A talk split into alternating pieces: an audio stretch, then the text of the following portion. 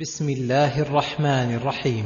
قل يا أيها الكافرون لا أعبد ما تعبدون ولا أنتم عابدون ما أعبد ولا أنا عابد ما عبدتم ولا أنتم عابدون ما أعبد لكم دينكم ولي دين.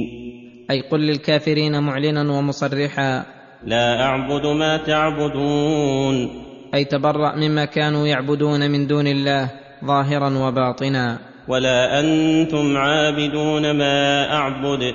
لعدم إخلاصكم لله في عبادته فعبادتكم له المقترنة بالشرك لا تسمى عبادة. ثم كرر ذلك ليدل الأول على عدم وجود الفعل والثاني على أن ذلك قد صار وصفا لازما. ولهذا ميز بين الفريقين وفصل بين الطائفتين فقال لكم دينكم ولي دين. كما قال تعالى قل كل يعمل على شاكلته أنتم بريئون مما أعمل وأنا بريء مما تعملون.